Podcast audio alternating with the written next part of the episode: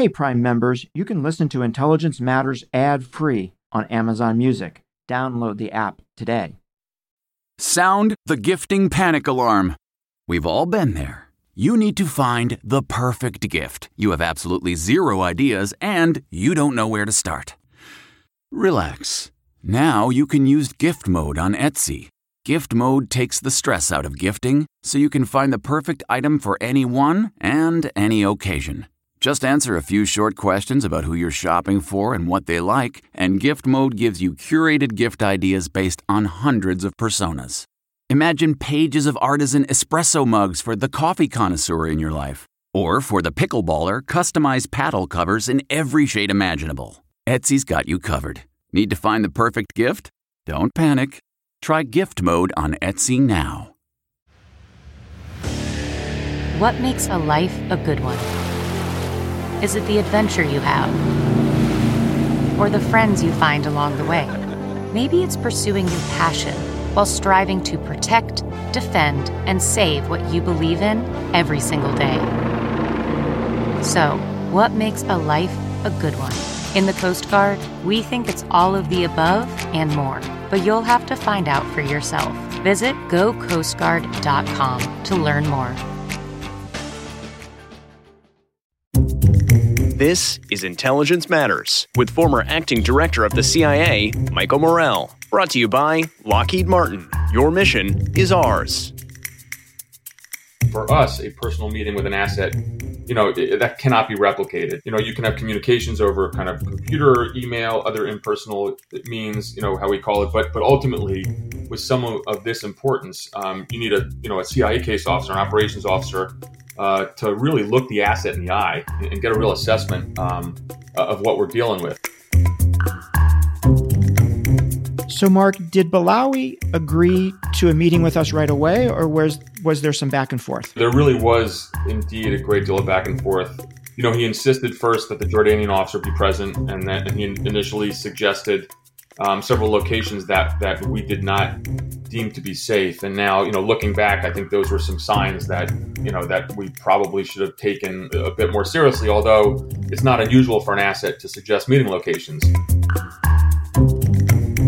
No one thought this was going to be, you know, sitting down, you know, having a picnic or a barbecue with someone you know, not only we had never met, but someone who we thought infiltrated, you know, the most dangerous terror, terrorist group on the planet.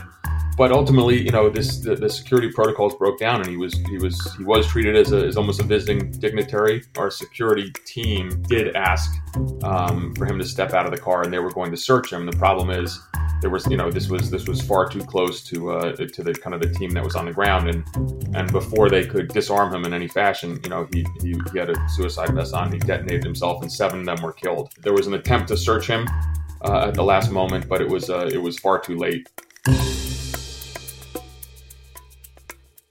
Mark Polymeropoulos served for 26 years in the Central Intelligence Agency before retiring last year. He was an operations officer who rose to the senior ranks of the agency. His positions included field and headquarters assignments covering the Middle East, Europe, Eurasia, and counterterrorism. Mark, the recipient of many of CIA's most distinguished medals, was on our show once before talking about what it was like to be an operations officer. And today he joins us as part of our Spy Stories series. We'll be right back with that discussion after a quick break.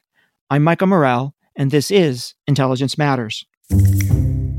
Mark, welcome back to Intelligence Matters. It's great to have you again. Thanks for being here. Um, so the first time, the first time we had you on, Mark, we talked about what it was like to be a CIA operations officer. And this time we're going to talk about a particular story. Um, this is part of our spy story series. And we're going to talk about something pretty painful for our agency and I'd like to go through it kind of step by step. And since I lived through this as well, I'm going to add my own thoughts here and there as we as we talk about this. Let me start with three pieces of context. The first is that you were involved in the operation that we're going to talk about, but you're not at liberty to say in what context you were involved, correct? That's right. So I was I was indeed closely involved, um, you know, with the operations. You know, it's something that certainly haunts me to this day, and I, I don't talk about it publicly. Um, you know, there's much that, that's been written about it, and some of it accurately, some of it not. But it's just not appropriate for me to say, you know, the actual location where I was um, during it. The agency rules don't allow me to disclose that. So no worries, we will absolutely respect that. So another piece of context is the times, and it's it's the late 2000s, so 2006, 2007, 2008. And what I want to ask you, Mark, to sort of kick this off is from where you were sitting and the work you were doing, what was the degree of threat that you saw from Al Qaeda to us here in the United States? What did that threat look like to you? Sure. So, so you know, at that time, and it's you know, it's certainly several years after 9/11, but Al Qaeda still remained a key terrorist threat to the United States. You know, even in that time period. So you think to you know, the 2006 plot to detonate aircraft. I think it was bombs hidden in soft drinks. Then there was Zazi's attempt to bomb the New York City subway, 2009. You had the AQAP plots um, to strike the kind of the global aviation industry. So there was, you know, really a relentless and really seemingly almost, you know, never-ending war. And at, at CIA, you know, you got to think of this as, you know, we're almost a soccer goalie. You know, so we make 20 saves in a game, but if one goes by, we lose. So there was just, you know, really enormous pressure and you know in particular because the the leadership of Al Qaeda, both uh, Bin Laden and, and Ayman Zawahiri, were still on the loose.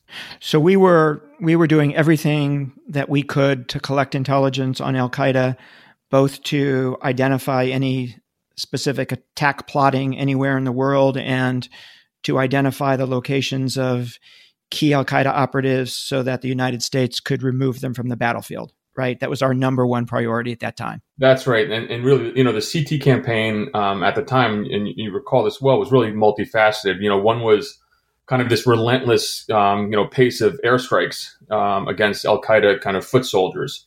Uh, uh, and the other was really the hunt for the leadership.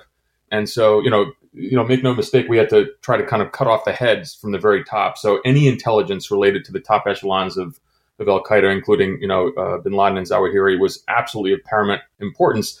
And remember, these are really hard targets, so the intelligence was very hard to come by. And so, any kind of uh, nugget where we thought we had a, a, real shot at finding either you know HVT one or two, um, you know, was was kind of put at the top of the list of not just you know the counterterrorism center but the cia as a whole okay so mark the last piece of context and you've mentioned his name a couple times ayman al-zawahiri he's important to our story here so, what was his role at that time? Sure. So, you know, he was kind of technically he was the number two in, in Al Qaeda. He's an interesting figure. You know, he was an Egyptian doctor by trade.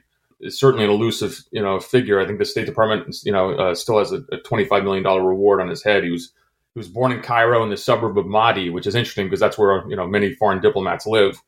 he went to medical school and he served as a doctor in the Egyptian army, and then he joins the Muslim Brotherhood and goes on to help found the uh, Egyptian Islamic Jihad ends up in Pakistan and then and then certainly uh, in Afghanistan. They merge together with with Al Qaeda, and you know Zawahiri then uh, becomes you know you know then there's some some controversy over this. Certainly, he was considered the intellectual brains behind the movement, but he's also considered you know the overall kind of operational commander as well. So you know, there's a lot of focus and you know, and, and certainly in the media about the, the hunt for Bin Laden. But Zawahiri is, is frankly, as far as the agency was concerned, you know, in terms of you know cutting off the heads of, of Al Qaeda was just as important. Okay, so with with all that as background, tell us about Humam Al Balawi.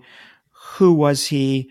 Why were intelligence and security agencies so interested in him in that 2007 2008 time period? Sure. So so uh, Balawi was a you know Jordanian doctor. You know, he, he, came on the radar screen of the Jordanian security services.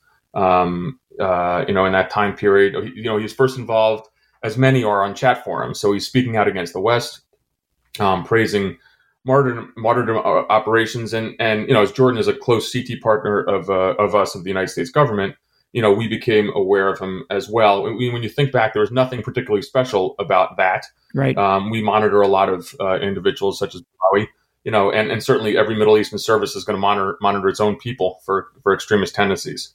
So, what happened to him in January of 2009? Sure. So, the, the Jordanians uh, finally arrested him. Um, you know, he, he, crossed the line a bit. So, as you're monitoring these chats, um, you know, you're, you're looking at kind of, you know, what they're espousing, you know, violence.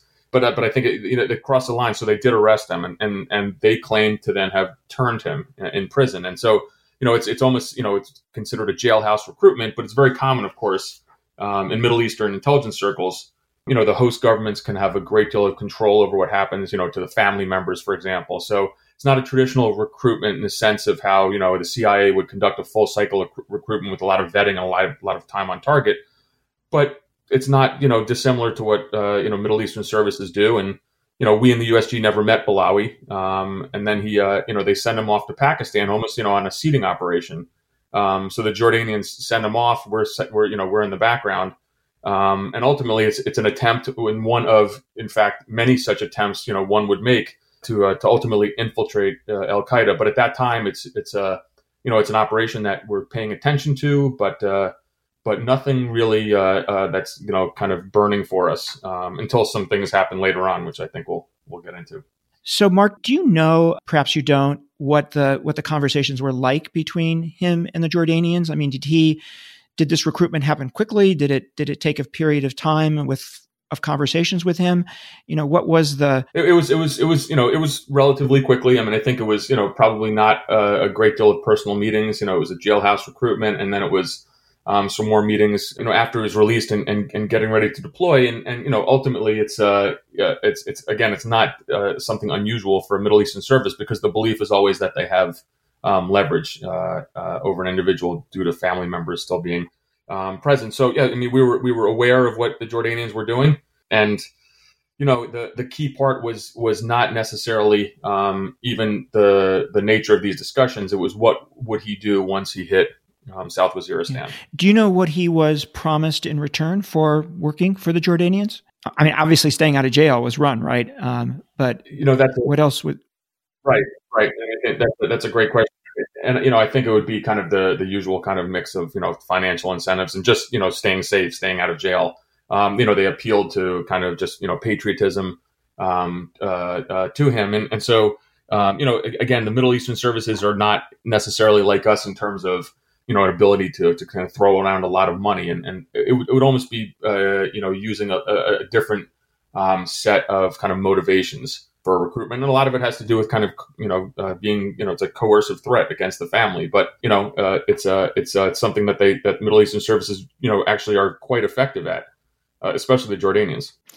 So they send him, and the the idea is for him to penetrate Al Qaeda, to get to know the Al Qaeda guys and hopefully to be able to report back on on when he learns once he gets inside the group, correct? Right. So so he leaves in and I believe was the spring of 2009 and he actually you know he makes it to South uh, Waziristan, a hub of Al Qaeda activity, a place where I spent you know years later I spent a lot of time you know staring across uh, uh, you know from uh, from eastern Afghanistan.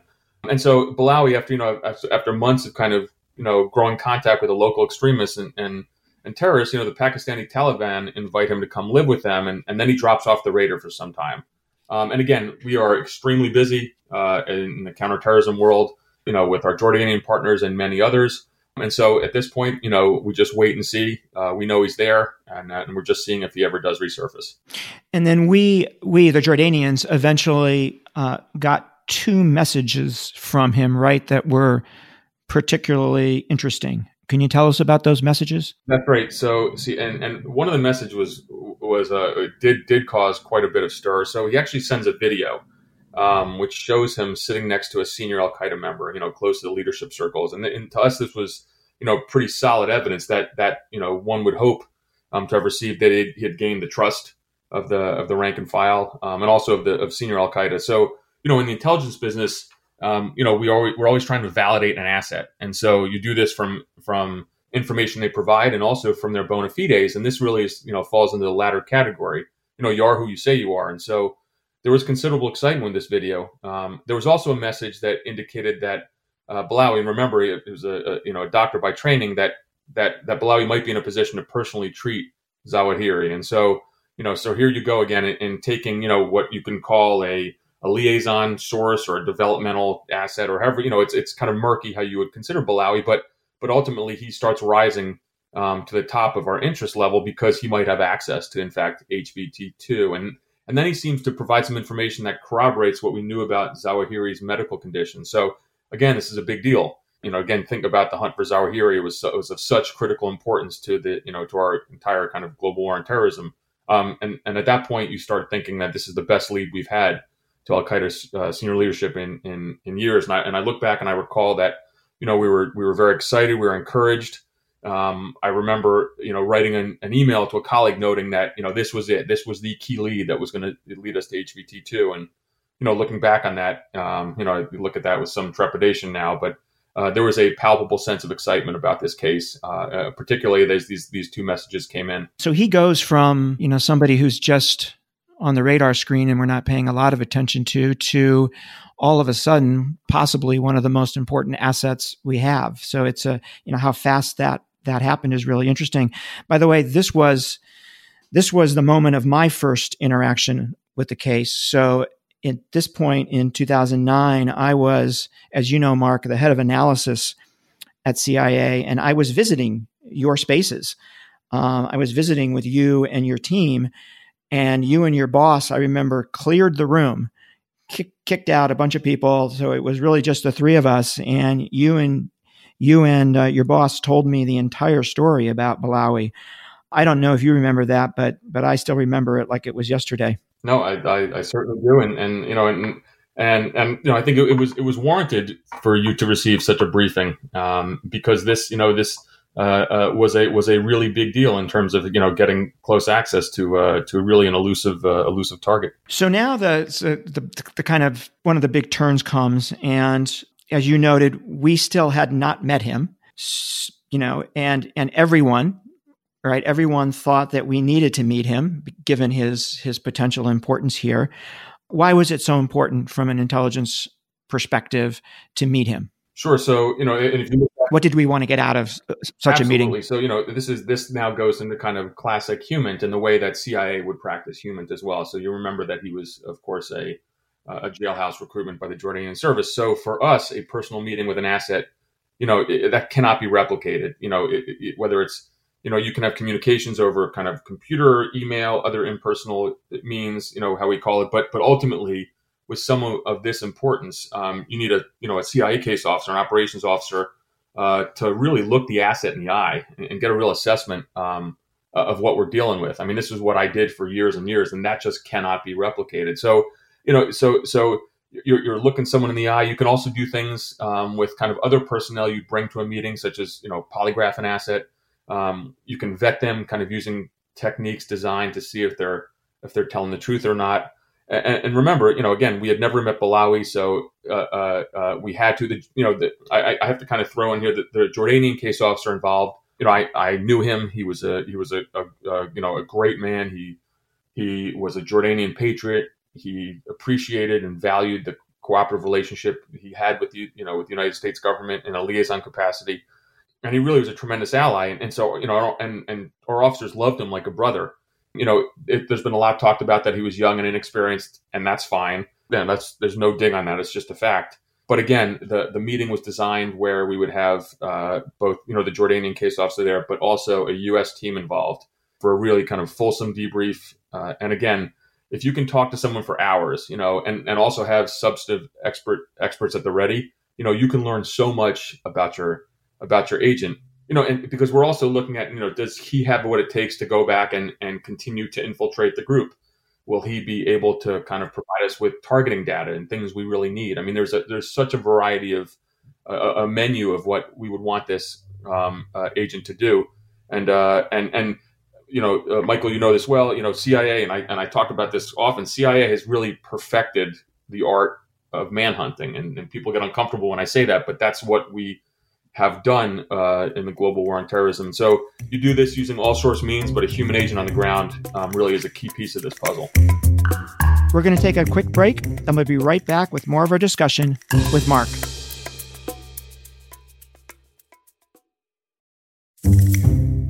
So, Mark, did Balawi agree to a meeting with us right away, or was was there some back and forth? How did that work? Right, and, and, you know there really was indeed a great deal of back and forth you know, he insisted first that the Jordanian officer be present, and that and he initially suggested um, several locations that that we did not deem to be safe. And now, you know, looking back, I think those were some signs that you know that we probably should have taken uh, uh, you know a, a, bit more seriously. Although it's not unusual for an asset to suggest meeting locations, um, and really it's up ultimately it's up to the you know the case officer involved and, and the station involved and the agency as a whole to, to control the location, both for counterintelligence and safety reasons. Um, so looking back, you know we didn't have that that uh, uh control. Um, it was a warning indicator, but again, not not terribly unusual. And ultimately, we did uh, agree on a location, and it, this was something that we proposed. And how was the location of the meeting chosen, and wh- where did it end up happening? Sure. So, so um, you know, and, and, again, working with the Jordanians, we proposed the meeting to be held at, uh, at a U.S. military base in uh, in Khost Afghanistan. That's in you know South Waziristan. Uh, you know, uh, uh, I'm sorry, right across the border from South Waziristan. So it's it's in proximity to South South Waziristan that he could cross over and uh, and so you know it, it made sense to us from a logistical standpoint for his ability to travel, and also for for what we uh, uh, assess would be a more secure location. So now, Mark, we get to the to the hard part here. Walk us through walk us through that day. Sure. So so boy, what happened? So you know, th- there's I, I, think ultimately, and, and and you know, this is uh, something that that you know in my 26 year career was certainly the darkest moment. So I've I've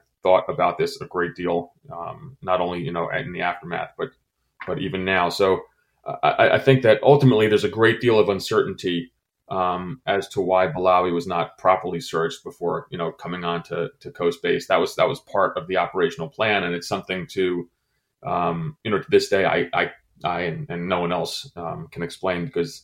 Uh, everyone who kind of was involved in those those decisions were uh, were unfortunately killed. So you know, I was assured. So it was in the plan that he. So it was in the plan that he was supposed to be searched before he got onto the base. Right, and and in fact, there was there's multiple layer, layers of security. So you know, when you when you look back to what occurred, it's it's it's pretty remarkable um, because there there would not be just one search; there would actually be several. Uh, uh, uh along the way, you know, no one thought this was going to be, you know, uh, uh, you know, sitting down, you know, having a picnic or a barbecue um, with someone you know, not only we had never met, but someone who had just been in, in who had who we thought infiltrated, you know, the most dangerous terror, terrorist group on the planet. But ultimately, you know, this the, the, security protocols broke down, and he was he was he was treated as a, as almost a visiting dignitary. Again, to this day, it kind of defies belief to me that that's what occurred. You know, what more can can can really be said on that? You know, uh, uh we let our guard down on this, and and how it happened is just something that I think uh, we'll never know. And, and I and I and I say this painfully too because I knew all the officers involved. Um, you know, there was a top-notch people on the ground. There was a, a crack kind of security team we had. I would even to this day have trusted my life with every one of those members of the CIA team on the ground. Um, again, several rings of security where he should have been searched, and uh, and it could have been done and still. So he so is, go ahead. So he pulls up, right? He pulls up right. in a car. He has a driver, and he's in the back seat and he pulls up in a car and there's a number of officers waiting for him. He gets out of the car. What happens? Right. So there was a there was so again there was several rings of security where he should have been searched. He wasn't. He comes up to a location in which i believe a dozen officers um, uh, uh, were present. At that point our security team did ask um, for him to step out of the car and they were going to search him. The problem is there was you know this was this was far too close to uh, to the kind of the team that was on the ground. And and before they could uh, uh, you know uh, disarm him in any fashion you know he, he he had a suicide vest on. He detonated himself and seven of them were killed. Um, you know and and and look you know I've, I've been to that location at Khost Base. In fact I was there a year later and, and there was still shrapnel holes kind of in the corrugated steel roof um, it's you know I slept in a guest house right there uh, on site which was certainly uh, difficult psychologically for me but um, but you know, there, so there there was the the there was an attempt to search him uh, at the last moment, but it was uh, it was far too late. Um, he should have been searched, you know, by not only by U.S. personnel, frankly, by Afghan personnel um, in the outer ring of security. It should have been done far earlier, and that was kind of normal protocols that, for whatever reason, to this day, um, no one can really understand why they were not followed. So, Mark, I remember when I went to Khost probably about a year after as well, and I saw the same. I saw the same holes that you did. In fact, I saw some holes in the steel I beams by the ball bearings that that uh, right. were part of uh, Balawi's uh, uh, suicide vest. So, so how did you first hear about this? Um, so okay, so again, and you know, I just have to be careful because I, you know, not revealing the location where I was. But, you know, so we, I was, you know, uh, along with several others, we were monitoring the meeting kind of real time, um, and all of a sudden, our, our communications kind of go silent. Um, they went dark, and and I remember I had a, I had several officers. Um, and, and you have to understand, and you know this quite well, but for kind of the listeners, that you know the CIA is a small place, so I knew, uh, uh, you know, a lot of the people on the ground and the officers I had around me uh, did as well.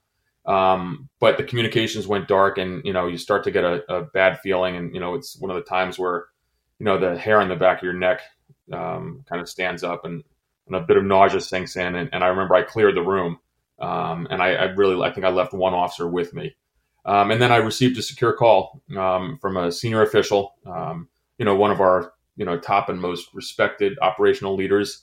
Um, and you know, he said something to me that I'll I'll never forget. He kind of told me, you know, Mark, sit down. Um, uh, and he said they're all gone. You know, uh, you know, and uh, I'll say name Darren Labonte was one of them. He was he was officer who uh, he was my officer. Uh, he said Darren and the six others were killed, and so you know this the so he said that you know Balawi had, the the was obviously a double agent and he, and he blew our team up. Um, but but this this senior officer to me said something that was really important and that I that I'll never forget. And he said, "Look, there's going to be a time to grieve, but right now you have to get up and stand in front of your people." And that was several hundred people in a station in which I managed. Um, and you're going to have to show strength, and you're going to have to lead, and you're going to have to lead.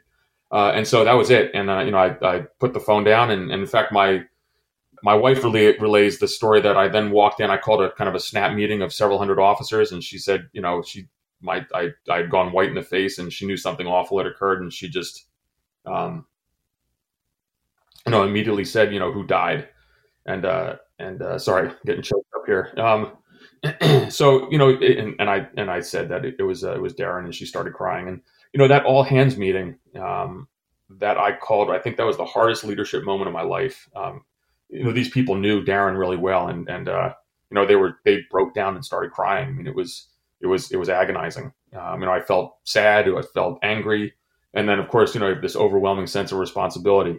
Um, and what happened is, you know, and then I didn't take care of myself. I didn't sleep or eat for about 48 hours. I was totally dehydrated and ended up um, with kidney stones in the hospital in a, in a Middle Eastern country. So um, that was a, that was certainly a tough time. So, Mark, how many of the seven officers who died did you know? So, you know, with the obviously, you know, I talked about Darren Labonte, and Darren worked for me. Um, you know, we knew his his family very well, his wife and his daughter. In fact, you know, the the I think it was the the week before we died, the week the week before Darren died, um, but he was he was deployed. Um, you know, we watched his his wife, who's an accomplished dancer, you know, dance the lead in the Nutcracker in the location where we were.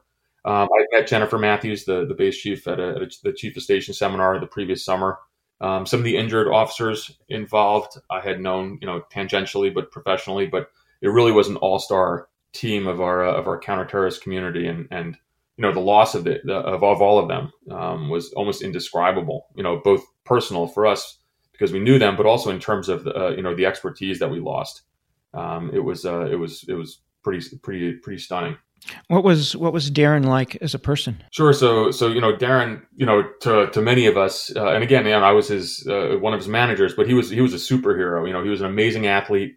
Um, he was a baseball player in high school who had actually had an offer from the Cleveland Indians, but he ended up enlisting in the Army. He became an Army Ranger. He had this remarkable career after that with kind of the alphabet soup of the intelligence and national security communities. You know, he was he was a he was well, I think he was a cop as well. He was an FBI agent. He was U.S. Marshal, and then he finally settled on on the CIA. Um, you know, he was he was smart. He was tough. He was you know indefatigable in his commitment to the CT fight great husband and father, and uh, and so really his loss was almost was a seismic event. Um, you know, he was just that good an officer and that that that good a human being. Yeah. Mark, did you go to any of the memorial services? Sure, sure. So we, I, you know, I flew home from the Middle East for the for the that's the service where you know I, I know you were there where President Obama came to headquarters. I think I ended up sitting next to Obama's chief of staff. In fact, it was a very surreal time, and um, I went to, of course, Darren's service in Baltimore that was excruciating, and it and and that much of it was a blur. And then, you know, not something I'm. I, I think I couldn't do anymore. I, I couldn't actually. It was it was too hard for me to to to go to any of the other services. But you know, we we really try to stay in touch with uh, the Labonte family, and um, you know, we've we've certainly gone to the CIA Memorial Service, the annual one each year, and and uh, and and you know, kind of try to try to honor Darren and uh, and the others who were killed.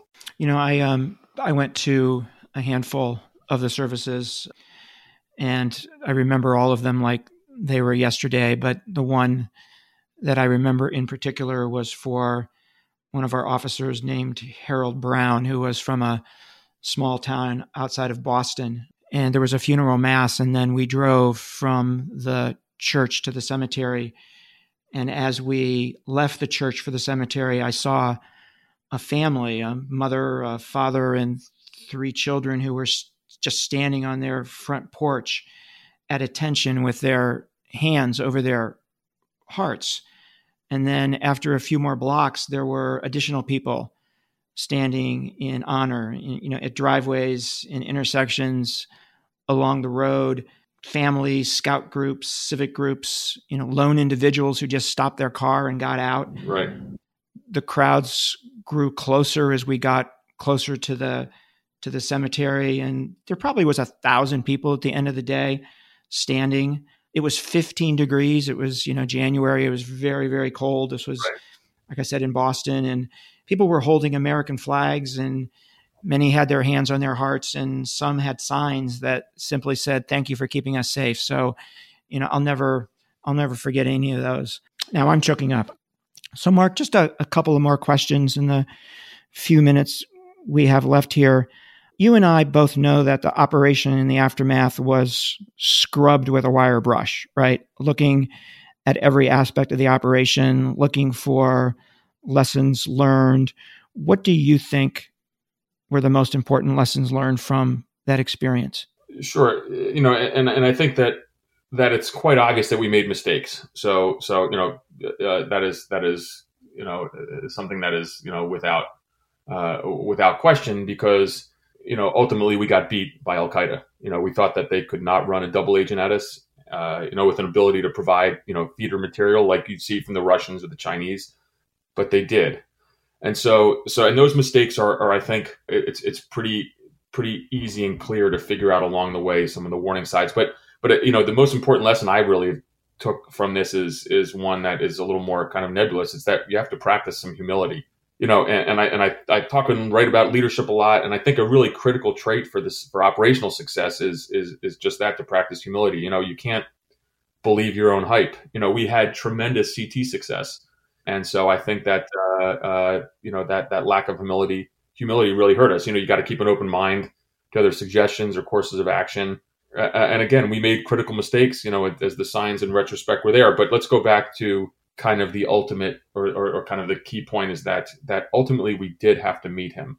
So we're not having this conversation if the first ring of security, in Afghan, unfortunately, would have searched Balawi. Um, none of this, none of this happened. So, so, so ultimately, it's you know you're going back to kind of security protocols. I mean, that's something that we really took uh, in terms of lessons learned. I remember years later as a senior operational manager, I was deputy operations chief for the entire Middle East and writing cables to stations, you know, you know, making sure that when they had high threat meetings, that their protocols, you know, were in place. So I think that's a that's a, you know, just a, a huge lesson.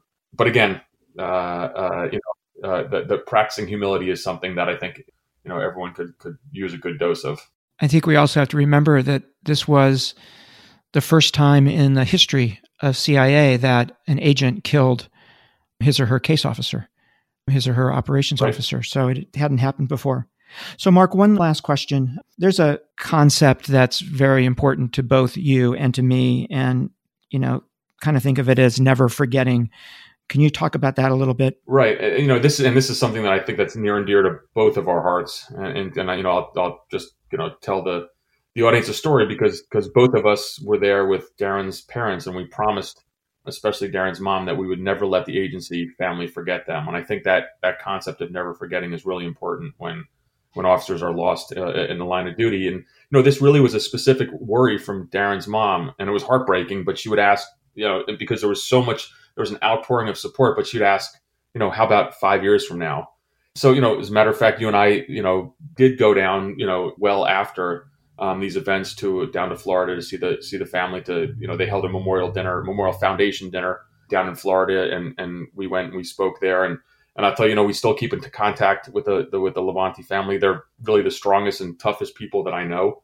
And you know, my family, we visit Darren's grave each year uh, uh at Arlington on, on December 30th, um, 2009. And I'll even tell a story that, you know, Darren's mom gave us Darren's Little League baseball card. And my son, who's a high school catcher, is going off to play college baseball. He carries that baseball card mm. in his wallet mm. um, uh, just to, to remember Darren. So, you know, that's how you, you never forget. Um, you just have to kind of simply kind of remind the world as much as possible um, uh, uh, about Darren and, of course, and the other six, you know, heroes who died that day. Mark, thank you so much for joining us today and sharing the story with us. Thank you. Thank you, Michael. That was Mark Polymeropoulos. I'm Michael Morell. Please join us next week for another episode of Intelligence Matters. Intelligence Matters is sponsored by Lockheed Martin. Your mission is ours. This show is produced by Olivia Gazis, Jamie Benson, Jake Rosen, Paulina Smolinski, and Ariana Freeman. For more from this week's show, visit CBSNews.com. Intelligence Matters is a production of CBS Audio. Save on Cox Internet when you add Cox Mobile and get fiber powered internet at home and unbeatable 5G reliability on the go. So whether you're playing a game at home, yes, cool, or attending one live, you can do more without spending more. Learn how to save at cox.com/internet. Cox Internet is connected to the premises via coaxial cable. Cox Mobile runs on the network with unbeatable 5G reliability as measured by Ookla LLC in the US to H2023. Results may vary, not an endorsement. Other restrictions apply.